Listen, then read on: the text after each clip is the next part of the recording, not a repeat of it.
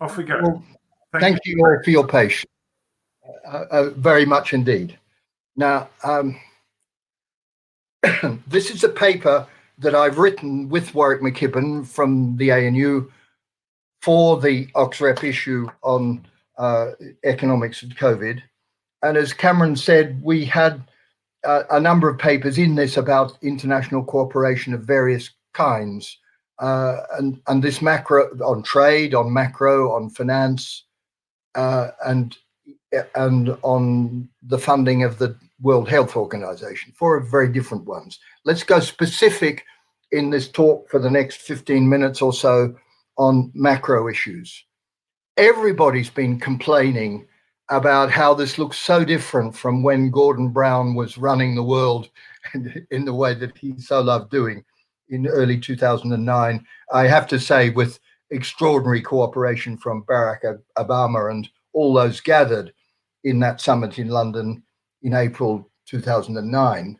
Uh, but when when we slid into the COVID crisis, many of my colleagues turned to me and said, "Well, listen, David, what exactly uh, macro cooperation do you think is needed? It's all very well, blah blah. Let's cooperate, but fun and games is not what cooperation is about. It's it's about a purpose, and here is the story.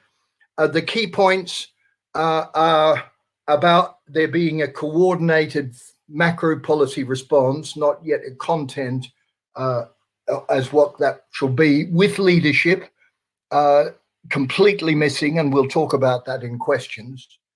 Uh, there will be a role for the IMF uh, in the background, and we're going to run this proposal through a model and show you just what a big difference w- what we've done would make. So, uh, what kind of I'm still the the rabbit isn't out of the hat yet. Very deliberately, what macro levers might we pull? Well, excuse me, interest rates at zero bound. There's nowhere to go with that. Remember, uh, in uh, after the dot com crash, uh, zero interest rates cut instantly. Um, can't go there. Uh, of course, central banks are doing a remarkable amount on liquidity and confidence. Pre- pre- we prevented a financial crisis uh, happening as a spillover from COVID in a very remarkable way. And there's a whole seminar about that, but I'm not going to talk about that today. Uh, uh, many countries have loan guarantees uh, and, and, and there's a whole lot of micro stuff to discuss about support for firms, but I still haven't got there. This is where I'm going to fiscal policy. And let's skip uh, forward one slide, and I'll come back to this one. Just look at this extraordinary picture from the IMF Fiscal Monitor, which shows spending in red as a percent of GDP um, uh, on on the right hand side uh, um, uh, uh, uh with G20 as a percent of of GDP, very large numbers. Look at the United Kingdom, much lower, but look at the US and Australia, um, three percent of GDP. these are very very big fiscal numbers uh, and the revenue me- measures are much larger. Um, uh, uh, uh in, in, Italy, uh, uh, I said that wrongly. The equity and particular the guarantees are much larger, um, and loans. And we've all got reservations about loans because they have to be repaid. But you'll see just what a huge difference there are across countries, some of which have been able to do it, and others now go to the left of the picture Mexico, Turkey, Russia, Indonesia, Saudi Arabia, India in particular, Brazil, tiny numbers. And you ask, why is it? And, and, and let's just get a, a picture of how big this is. Uh, I've, I've never done seminars or, or, or, simulations in trillions before. There's new world for me. Uh, but pin down the numbers, US GDP is about 21 trillion. Well, this picture from the IMF fiscal monitor adds up to 10 trillion. The world has injected um, to, to, to help fix problems in domestic economies, not cooperation across lent across countries, it's just spending at home. So it's our furlough and our job Australia's job guarantee and those those that is the very major part of it, but there've been other large fiscal expenditures. And the, this paper is all about Mexico, Turkey, Indonesia, uh, India, down there on the left, have not been able to do this. Answer oh, question, why not? Answer, if they tried, there would be a currency attack. Uh, international financial markets worrying both about uh, increased fiscal debt and uh, of deficits and, and, and the increases in debt, um, but also about the current account deficits that these countries will run uh, and worrying about whether the country itself would become insolvent. So, in the back of this imaginary G20 meeting in Saudi Arabia later this year that agrees this, there would have to be uh, cooperation from the International Monetary Fund and international agreements to make that cooperation possible so that, roughly speaking, this financial security of countries that did this would be guaranteed. Big ask, but central to the story. Now, what um, are we thinking that the gains to coordination would consist of? This is a coordination which simply allows some countries, the ones on the left of that picture that haven't had a fiscal expansion, to do an expansion more like what is the picture picture for the countries on the right. Um, and and uh, also, we believe important to study and to investigate is we think that an agreement of this kind would reduce global risk premia. Uh, now, we, there's a long story about this, and fitting this model to the data, uh, which McKibbin has done with great care, has involved a lot of thinking about risk premia. And I invite you all to have a look at it to investigate ha- what he's done and how. Uh, we have, in stimulating how bad the world is before the problem begins, there have been increases in both the uh, risk premium which people apply to their future permanent income, an increase in the uh, uh, risk premium ac- applied to most countries relative to the US, uh, the US being the safe haven, and thirdly and importantly, a very significant increase in the equity risk premium. Now, what we've done uh, in in our um, simulations of the base run before we start this game off is imagine that those risk premia to uh, discounting of per- disposable income and country risk premia are large in the first year, half in the second year, and all gone again in the third year, even in the bad world. But the bad world with continuing uh, COVID problems we imagine no immediate move to solving the the the the vaccine problem uh, still contains an e- equity risk premium in in the simulations of the base run before our our exercise and why this is on, on the store on the screen is that what we're imagining in what I'm going to show you is that the cooperation uh, between countries fiscally is also combined with a uh, reduction of the equity risk premium because everybody can see the cooperation between nations acting internationally. Um, just before I show you the results, just remind yourself of past exercises in international cooperation. It's not a merry story. Uh, the only good story uh, there are two, and there are two, uh, two, or three bad stories on this page. One good story is way back in 1980 with the second oil crisis. There was a genuine global cooperation by nations together to fiscally stimulate. Um, much later on in the early 90s, there was a, a, a, considerable discussion about cooperation with monetary policy in an inflationary world. People were concerned, and this was a Thatcher Reagan game played out amongst uh, people amused in economic seminars. Suppose Thatcher does t- a, a, very tight monetary policy and appreciates the exchange rate of Britain, then that will make imports into America more expensive and imports into Britain cheaper and will lower our inflation and push up theirs. Well, guess what? The US would do the same to us. And this two world game would produce a really bad outcome. Uh, cooperation would involve them understanding not to do this.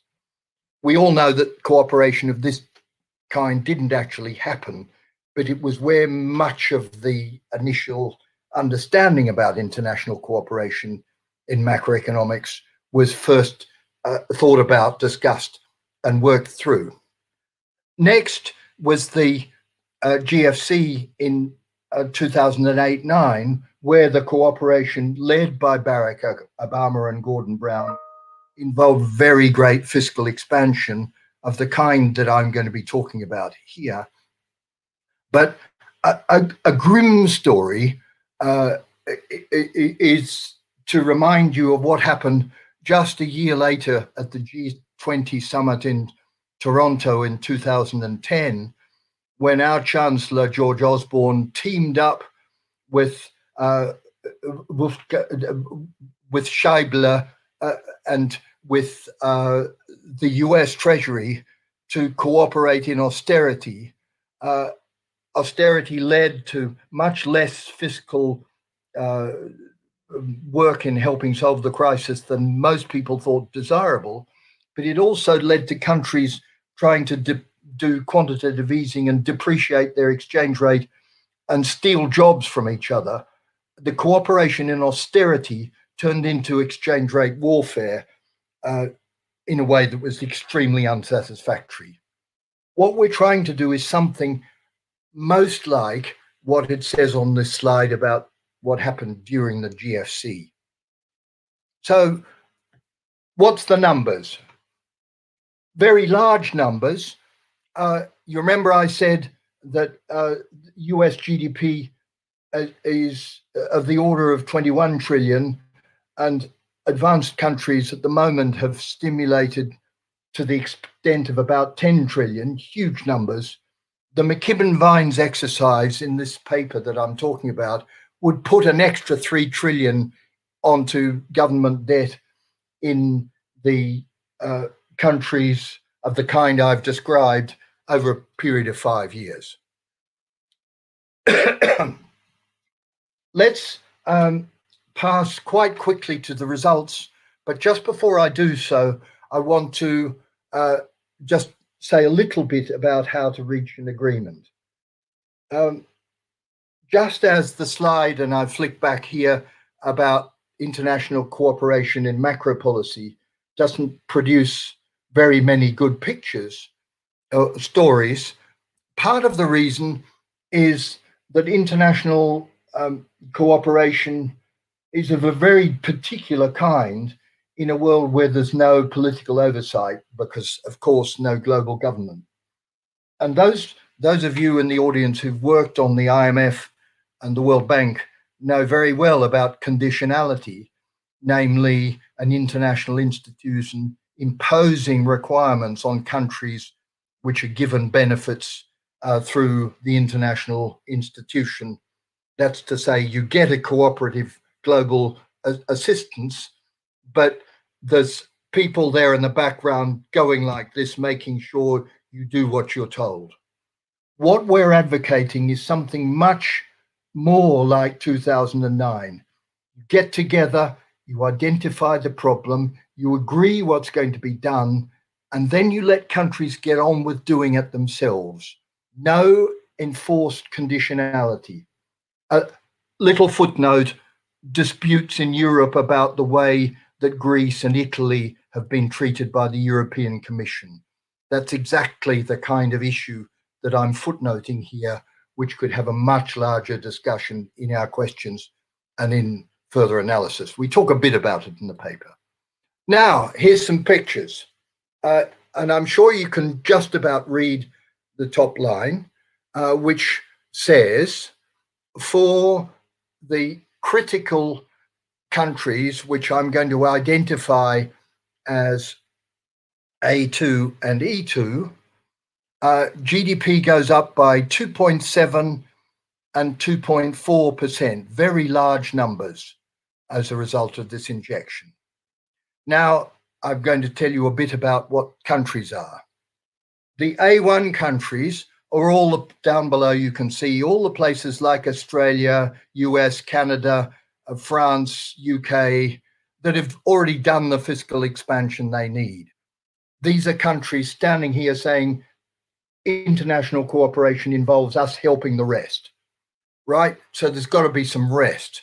Well, let's divide the rest into the rest amongst advanced countries and the rest in the best of the world. Well, who are the rest amongst advanced countries uh, who haven't been able to do the fiscal expansion that they want and need? Well, at the time of the writing of this paper, the answer was basically Italy, uh, Spain, and some other members of the European Union, held in place by the European Union's fiscal rules and the Financial Times and other papers were just full of complaints about how the Commission was preventing them doing what they look across at Germany, France, and, and Britain and say, this is ridiculous, we're not allowed. You and I all know that there's been an agreement last week, fought tooth and nail to the end, with the European Recovery Fund. What's not yet clear is how much Italy will actually be able to do but you might say that Italy has been, Spain, a few others, have been pushed in the direction of McKibbin and Vines and smile and say, isn't that a good idea? Um, what's the um, non advanced country, emerging market country uh, that's done all it wants? Well, there's only one of them in the E1 column, that's China. And uh, China is not constrained internationally and has been enabled to do exactly what it wanted. So the real deal is E2 countries. And look at the bottom of the list. It goes on and on in alphabetical order Argentina, Brazil, Indonesia, India, Mexico, Russia, Saudi Arabia, South Africa, Turkey, and rest of this and rest of that. Heaps of countries, all of whom in this simulation have been entitled to do this massive fiscal injection. Uh, 6% of GDP in the first year, 4% in the second year, and 2% in the third year, uh, mirroring how badly the COVID shock is at the beginning and dwindling away. Um, discuss why dwindling and blah blah later on. Uh, I've just given you a picture of the the shape of the process.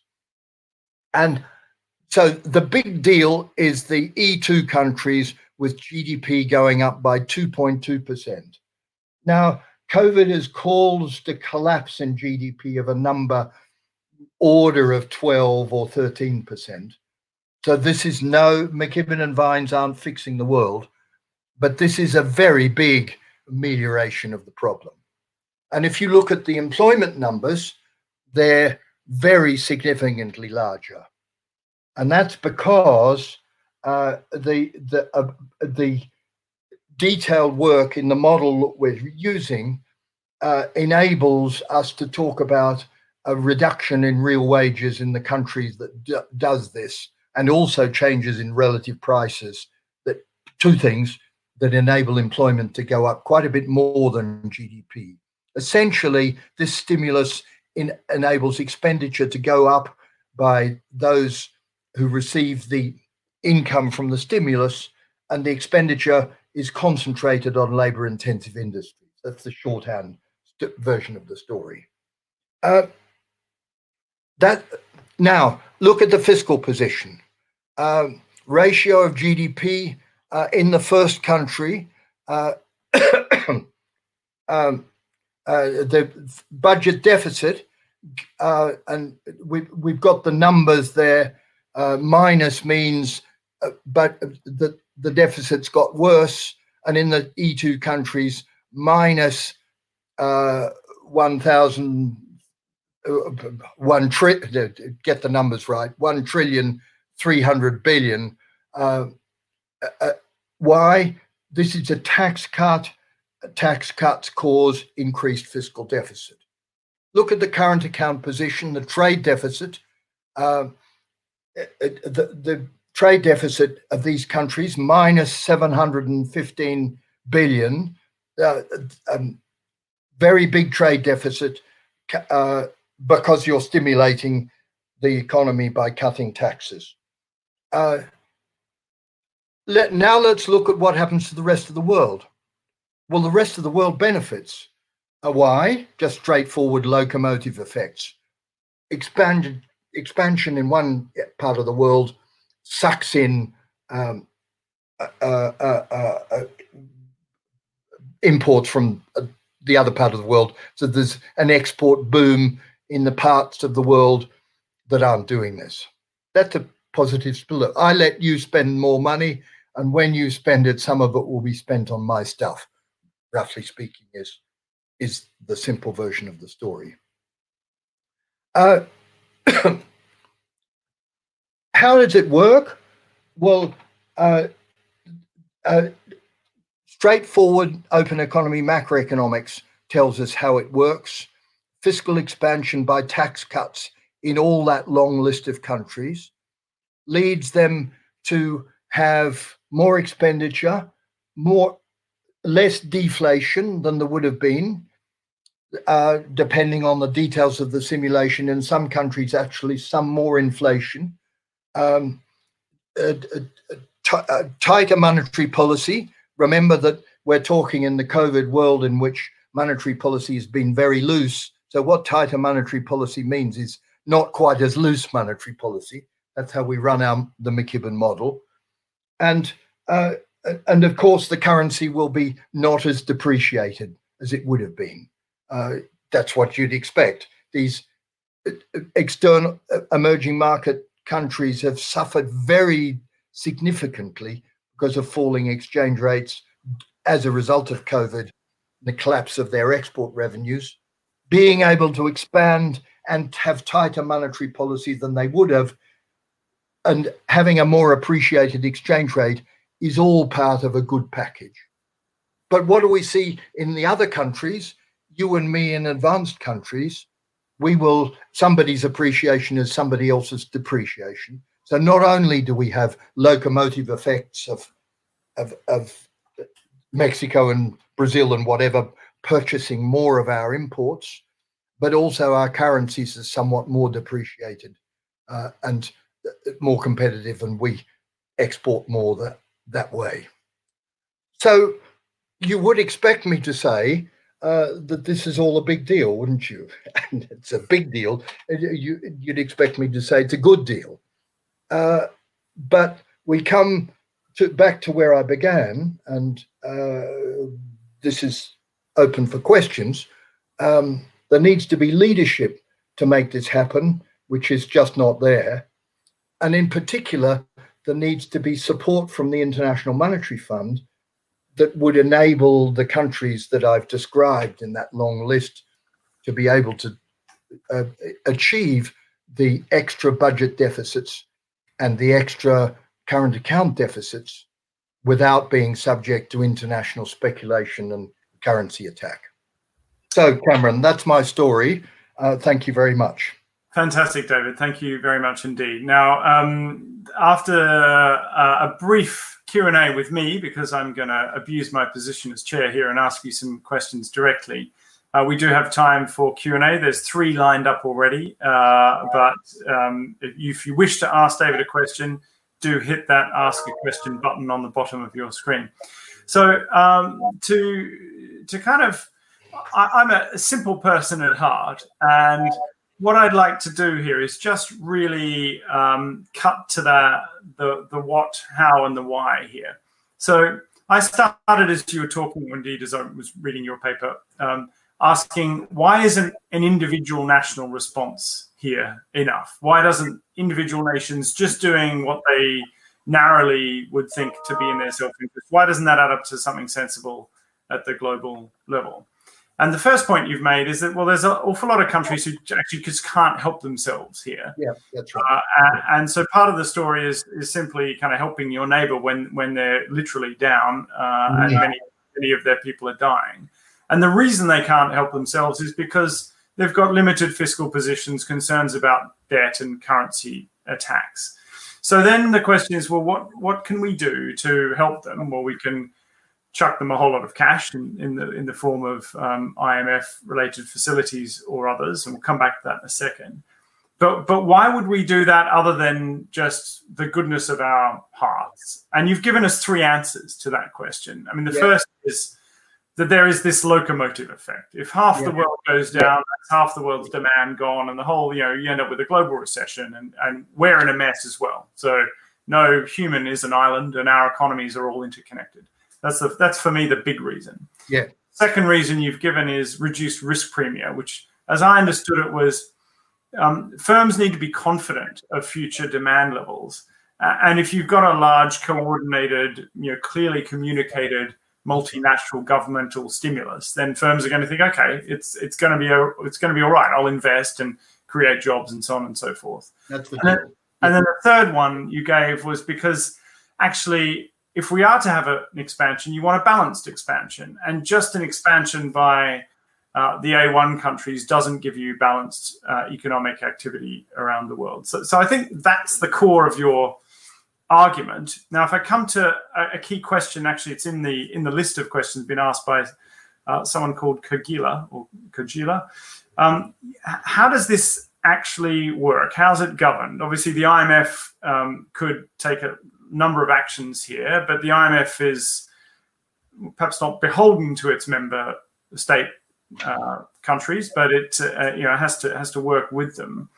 Um, so, so what exactly is the pathway not in an ideal world, but in a kind of plausibly realistic world, you know, who should do what here to, to make this coordination real? Um, well, uh, uh, put Italy on one side, but as a member of a monetary union, I'll come back to that. Um, all the other countries that I've described are uh, self. They're, they're countries that manage their own monetary policy. Uh, they can literally do a tax cut, big numbers of the kind that I've described, which injects more money. Now, this uh, uh, in, in elementary uh, macroeconomics 101, this is an outward shift of the IS curve, and it will be a, a, appropriately dealt with by monetary policy. If there's no inflationary pressure, then the LM curve will simply simply shift out with it. If we're in the world that we're studying in our model, where there's something like a Taylor rule in place, the interest rate might rise a bit in order to manage any inflationary pressures. But it's a it's a fiscal expansion that creates extra public debt, and monetary policy is accommodating and constraining only to the extent that there's inflation. So everyone can get on, uh, I nearly said get on an aeroplane after the G20 summit. It's all virtual. Just simply turn around when they've done it and say, okay, guys, this is what we're going to do in our parliament tomorrow. That's at home. But what's the global stuff? Well, in the, um, think back to the Asian financial crisis uh, rescuing Korea involved those bizarre meetings in hotels in Seoul on Christmas Eve. And the IMF didn't have anywhere near enough money. So the point I'm wanting to make is there had to be then a big whip round. And and there would need to be a very big whip round. In addition, the IMF, the kind of numbers that the IMF has is of the order, depends who who's borrowed what, we're between half a trillion and a trillion, trillion max total. It's a very small number in in the kind of calculations that we're doing here. So uh, we're we're looking at international cooperation, uh, hopefully in more orderly way than just a straight whip round on the tele on the telephone on, as it were, Christmas Eve. Um, look look at how badly we've done so far. There was a push at the G20 meeting in April to increase SDRs, special drawing rights, which are, for those of you who don't know, um, our international fund, monetary fund, magic money, uh, actually made up internationally out of no contributions by the contributive contributing nations. This would have been the right time to have an SDR increase. The push was for something like 300 billion, so it would have been a, given the the the funds numbers are between 500 billion and a trillion. This would have been very important. Didn't happen. So, uh, long answer to a short question, and uh, it can be turned into one sentence. SDR increase, please. Okay, great. Uh, SDR increase, please, but actually no real prospect of anything at the size and magnitude that would be commensurate with the trillions that we would need. We're talking hundreds of billions still in a good scenario. Uh, and that kind of brings me on to the second question. What's the role, do you think, of um, debt relief here? Because hmm. part of the challenge for the countries who can't help themselves is, is a debt overhang or, or the fear of one. Um, could we be thinking more cleverly about deals? You know, we need a few kind of souped up investment bankers doing debt for nature swaps or debt for something swaps. Yeah. Uh, where there is a deal to be done that is in both parties' interests and in the collective global interest. Very definitely. Uh, if your your and my friends in the audience would like to tune in next week, uh, Chris Adam will be talking about precisely this uh, I'm just flicking my paper to see where sub-Saharan Africa comes in the in, in the regions of the McKibbin model.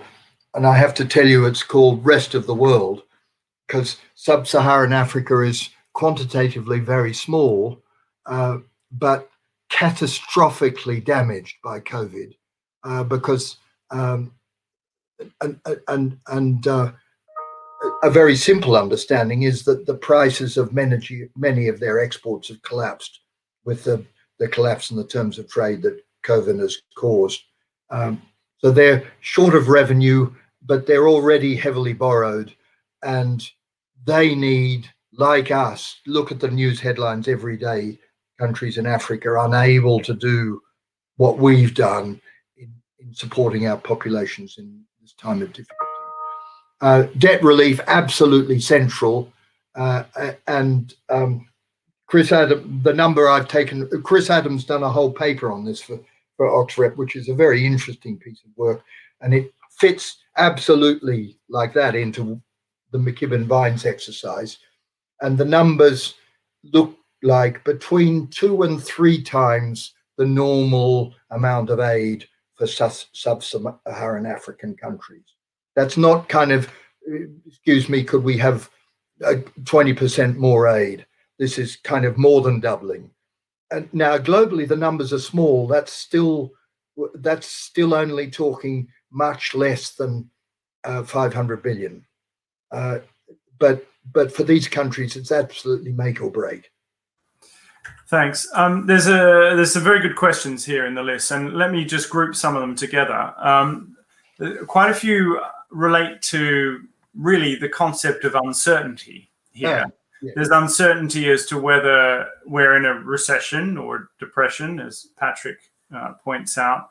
There's uncertainty of whether we'll have a vaccine sooner or later or ever.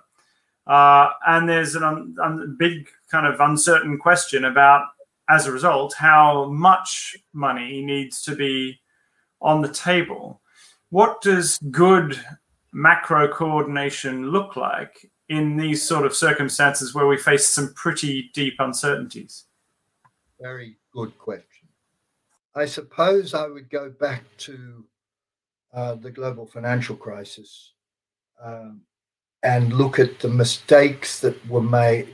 I, am going to give you an evasive answer, um, which is uh, uh, we will we will certainly not be able to do whatever it takes. That magic phrase.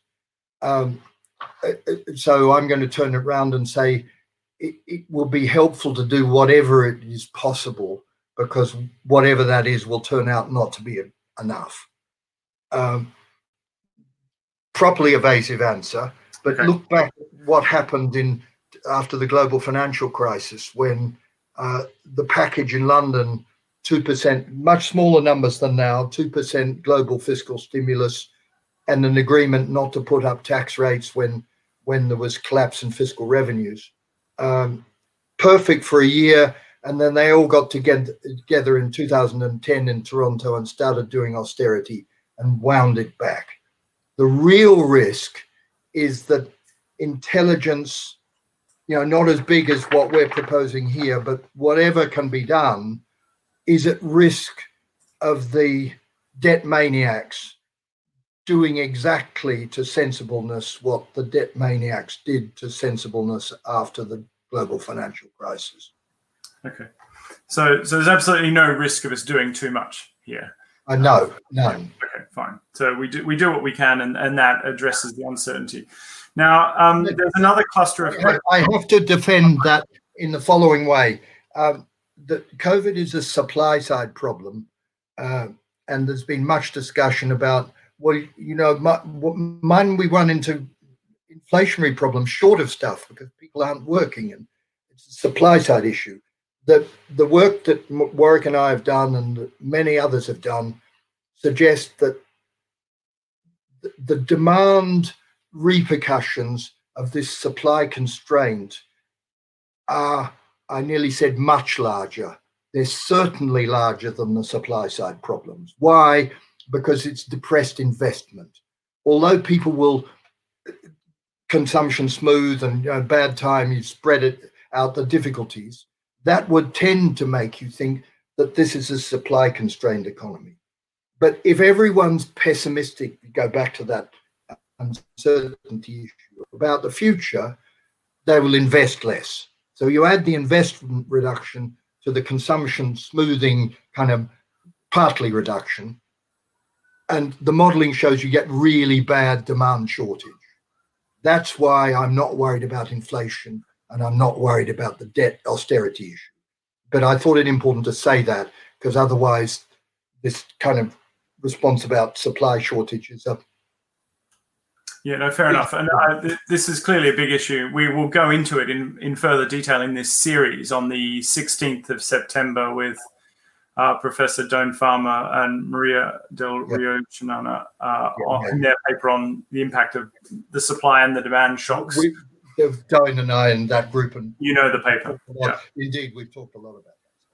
Great. Um, so I was moving on to another cluster of questions. John has had a question voted up six times and Varun twice. Uh, and this is around uh, the interrelationship between macroeconomic cooperation on the one hand and cooperation on health and healthcare and climate on the other hand. And, and then relatedly, how progress on the health side and the vaccination side – affects development, affects these economic issues.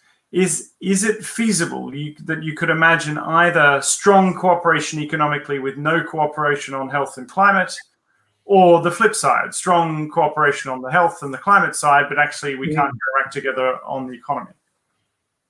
The big deal question, uh, and it takes us right back to 1944 and Bretton Woods uh, people in the run up to Bretton Woods, there was a push to try and do everything. Let's do trade as well, and let's do the other stuff as well. And and and intelligence said, let's have focus. Uh, and they did the fund and the bank, and then they did uh, the W, what became the GATT at San Francisco year, two years later in 1946. And in 1945, they did the UN uh, but I, I, I, I, I think focus is important. That's point one. But point two, there've got to be positive externalities across these cooperation areas. so that if you um, cooperate macroeconomically, you're going to be helping fund stuff on de- uh, on disease reduction. If you do, uh, I'm speaking too loosely on on fighting COVID and stopping deaths and enabling enabling people to have a better world in which to go back to work. So my McKibbin Sachs stuff provides money for that stuff, but that done well would of course make the macro environment better. Uh, so it's, it's, obviously important um, to to do that. Um, but but but but but but I caution against jumbling it all up in a big global deal. And mm-hmm. I, let me just have, have, a footnote for smiling Cameron. Uh, the, is he's got the paper on on the green uh, recovery. Uh, now the McKibbin Vines paper was very deliberately evasive. We just cut taxes, uh, and stuck it in the model and did some numbers. But of course, you would not want to just cut taxes. You try and do fiscal stuff in a, a, a, I nearly said a focused in a particular direction sort of way. So that I can see a cooperation of this and and the Cameron Hepburn stuff as well. Well, I, I, have to say, I'm, I'm pleased to see a few questions along those lines being posted, but I, I won't uh, prioritize my own personal interests unless they get upvoted to the extent that I can't ignore them people. Sure. Uh, but actually, on on the question of Bretton Woods and how to pull this together, do, do, we learn anything from the fact that the EU did manage to get its act together, as you say, hammered out uh, at great length, uh, under great duress, to the last minute, etc. Uh, do we learn anything positive or perhaps negative about? cooperation and how it can or should work from the EU Recovery Fund? That's Valerie's question. Very good question. So I'm going to uh, hear Valerie's my attempt to um, take that question and run and say the big non COVID macro issue in the world is US China trade. Uh, but it's all tangled up with China and the Belt and Road and ten- tension in Asia about China. Now, uh, as a student of Bretton Woods, um, I like telling this story about Keynes uh, because it, uh, it's illuminating in a very Keynes-like way. He was asked just before he died um, to face up to reality, and reality was the dispute uh, about Lend Lease treaty and and the famous Article Seven of that which gave the US, because it lent all this money to the UK to fight the war uh, under completely uncertain terms. But, you know, it was a loan, gift, God knows, it was just money to buy some warships. Um, but Article 7 gave the US the right to insist on the conditions of, it, it, of the reconstruction of the world order afterwards. And guess what? These preconditions look like pulling to pieces the the British Empire, uh, uh, including imperial trade preference. And this person said to Ch- Keynes, for Britain, the post war uh, priority is preserving our trading position in our trading partners against uh, global attacks on our markets. It's a trade issue. Why, why, Maynard, have you spent the last three years worrying about the international monetary system? And Keynes said, now I'm turning into dramatic rhetoric. It's all in the, in the speech. says until you've sorted out the macro, you can't begin to do the trade stuff properly. And his particular story was you just start doing trade calculations and then exchange rates change violently and you don't know what you're doing in your calculations. Now, there is in the Trump China trade war stuff, there is a complete misunderstanding that a lot of the US current account difficulty uh, is, and, and including, no, I, will say it this way, is about uh, uh, what economists would call absorption, the amount of expenditure at home relative to output production at home. So it's the level of demand rather than the ratio of relative prices that's fundamentally driving that trade position. Furthermore, people who think about it sensibly understand that international trade is a, a, a global network of stories. And for the US, what matters is its overall trade position, not its particular trade with a particular country, because that all maps out in global crisscross of trading relationships between countries. So, um, to the questioner, I would say, understand uh, my country, Trevor Swan's most, but the most famous Australian contribution to uh, macroeconomics, in fact, economics in total, is a famous thing called the Swan diagram. And this shows that for a country facing an external position, what is important to get right is both its relative prices, which includes, of course, protection and or exchange rates, but also its ratio of expenditure to income. And and, and trained macroeconomists like me go around the world saying, let's try and get the macro right so that once we've done that, we can then begin to think about these trade problems which people are fighting each other so hard about. Okay, fair enough. Um, there's uh, a good question here which directly relates to that, which is um, how will we know when we've got the macro right? So, so, yeah. so, at what point do you say enough is enough? You know, we, when, when, do we stop? How yeah. big does this need to be? Now, I guess in some sense you've answered that by saying, well, uh, we're not going to do a big enough response, so you know, forget it. Just go as hard as you can. But presumably that there's a separate question going as long as you can. Presumably, this doesn't go on for five years. I mean, wh- how are we going to know when when we're when we need to stop? And is that related to the vaccine? absolutely, yes. Uh, just imagine if our life is like this still six years' time from now. I'm, along with many people, trying to figure out whether we can cross the English Channel for our holiday next month or not. Uh, just imagine if your life is is is going to be like that. For, so the uncertainty is hugely important. Um, I, here's here's an institutional response to your question. How do we sure? So I'm turning your question into how are we sure we're not doing too much? Well, guess what? In a world of great uncertainty, what you need is trusted institutions um, to not not not constraining rules, but delegation to institutions that you trust to to to respond well in the circumstances. Now you say, "Come on, David, please be a bit more precise." Uh, important part of how we'll know two parts. Um, whether we've done a, enough or too much is, of course, the inflation problem.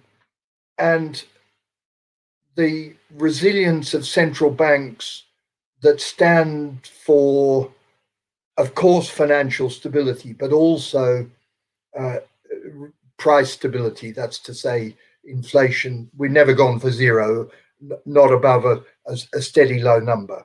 Um, and and so one answer is when inflation threatens, we'll know we've done nearly too much. That's that's a way of turning that question into a process answer of an institution that you trust um, dealing with it. I, I have to take the second one. When will you know if motoring madly towards levels of public debt as high as in Japan when when will you know if that's just madness and too much? Well, the answer will be when long-term real interest rates look like they're going to st- start seriously rising. Hmm. And that's why we've established our fiscal council. Uh, it hasn't had to do very much in the last five years, except mainly pronounce about the reliability of forecasts when people thought the politicians were cheating. Well, that's important also. But its fundamental purpose is to help us understand this set of questions about public debt. If we've got central banks we trust and and fiscal council. The Europeans now have fiscal council institutions in in, in much of the uh, European Monetary Union architecture. If we though, see, you see how I've evading the specific question by giving an instant, and it's not evasion really. It's properly replying to the question by giving an institutional response of processes that we trust. Okay, um, and we've got time for one more. I'm afraid the uh, the question on uh, I'll leave this with you to ponder, David. Do, do we really want to be uh, re-stimulating our economies when we know we're on a pathway to catastrophe on the climate side? Anyway, uh, that that was the question that I'm not going to ask you to answer because um, because it's been outvoted by a question on. look, look, I know I'm going to die uh, between now and sometime, but I do want to have a holiday in Greece before I die. Uh, that's my frivolous answer to that question. Well, but, I'm threatening to derail the conversation. Sorry. No, I'm sure you could take one on a synthetic fuel that's carbon neutral, or or, or an ammonia, or, or, take a beautifully exactly. That's right. Train journey or something there. But um, the real question, the last question, is on populism. So, how do we deal with macroeconomic coordination and the kind of macro politics given the rise of populism? I mean, you could look at this and say, well, the populists haven't been doing so well. They've been ignoring the science, and lo and behold, when you do that, you have a, a bit of a disaster. Uh, but how does that affect the the propensity of some of the key states to actually come forth and cooperate when actually they're they're pandering to you know frankly domestic instincts uh, within the voters? It's a very good question, and I'm going to give you a, a strange answer. Uh, proud of my own original home country, Australia. Um, Australia had a, a, a, really bad set of uh, macroeconomic policy institutions. Uh, at its center, uh, extreme protectionism, uh, and, and, it did battle with Argentina in the 1960s to be the most heavily protected country in the world. And and the institution that uh, there were some very important economists. Many of the audience will have heard of Max Corden, whose whose ideas were fundamentally important in teaching Australians about the madness of that.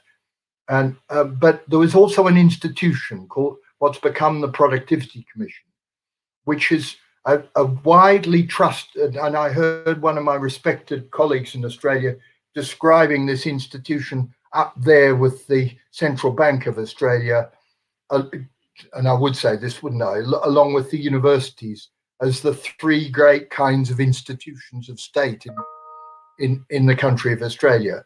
And this Productivity Commission is a place where trusted economists, yes, trusted ones, are asked to uh, uh, write detailed reports on questions of national interest, which inevitably involve weighing up costs and benefits uh, of policy changes.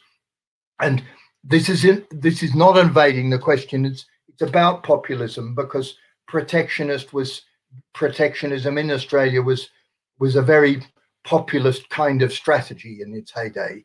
And and what this institution has done is enable the Australian polity, uh, the Australian civil society to begin to understand how to think well about economic questions.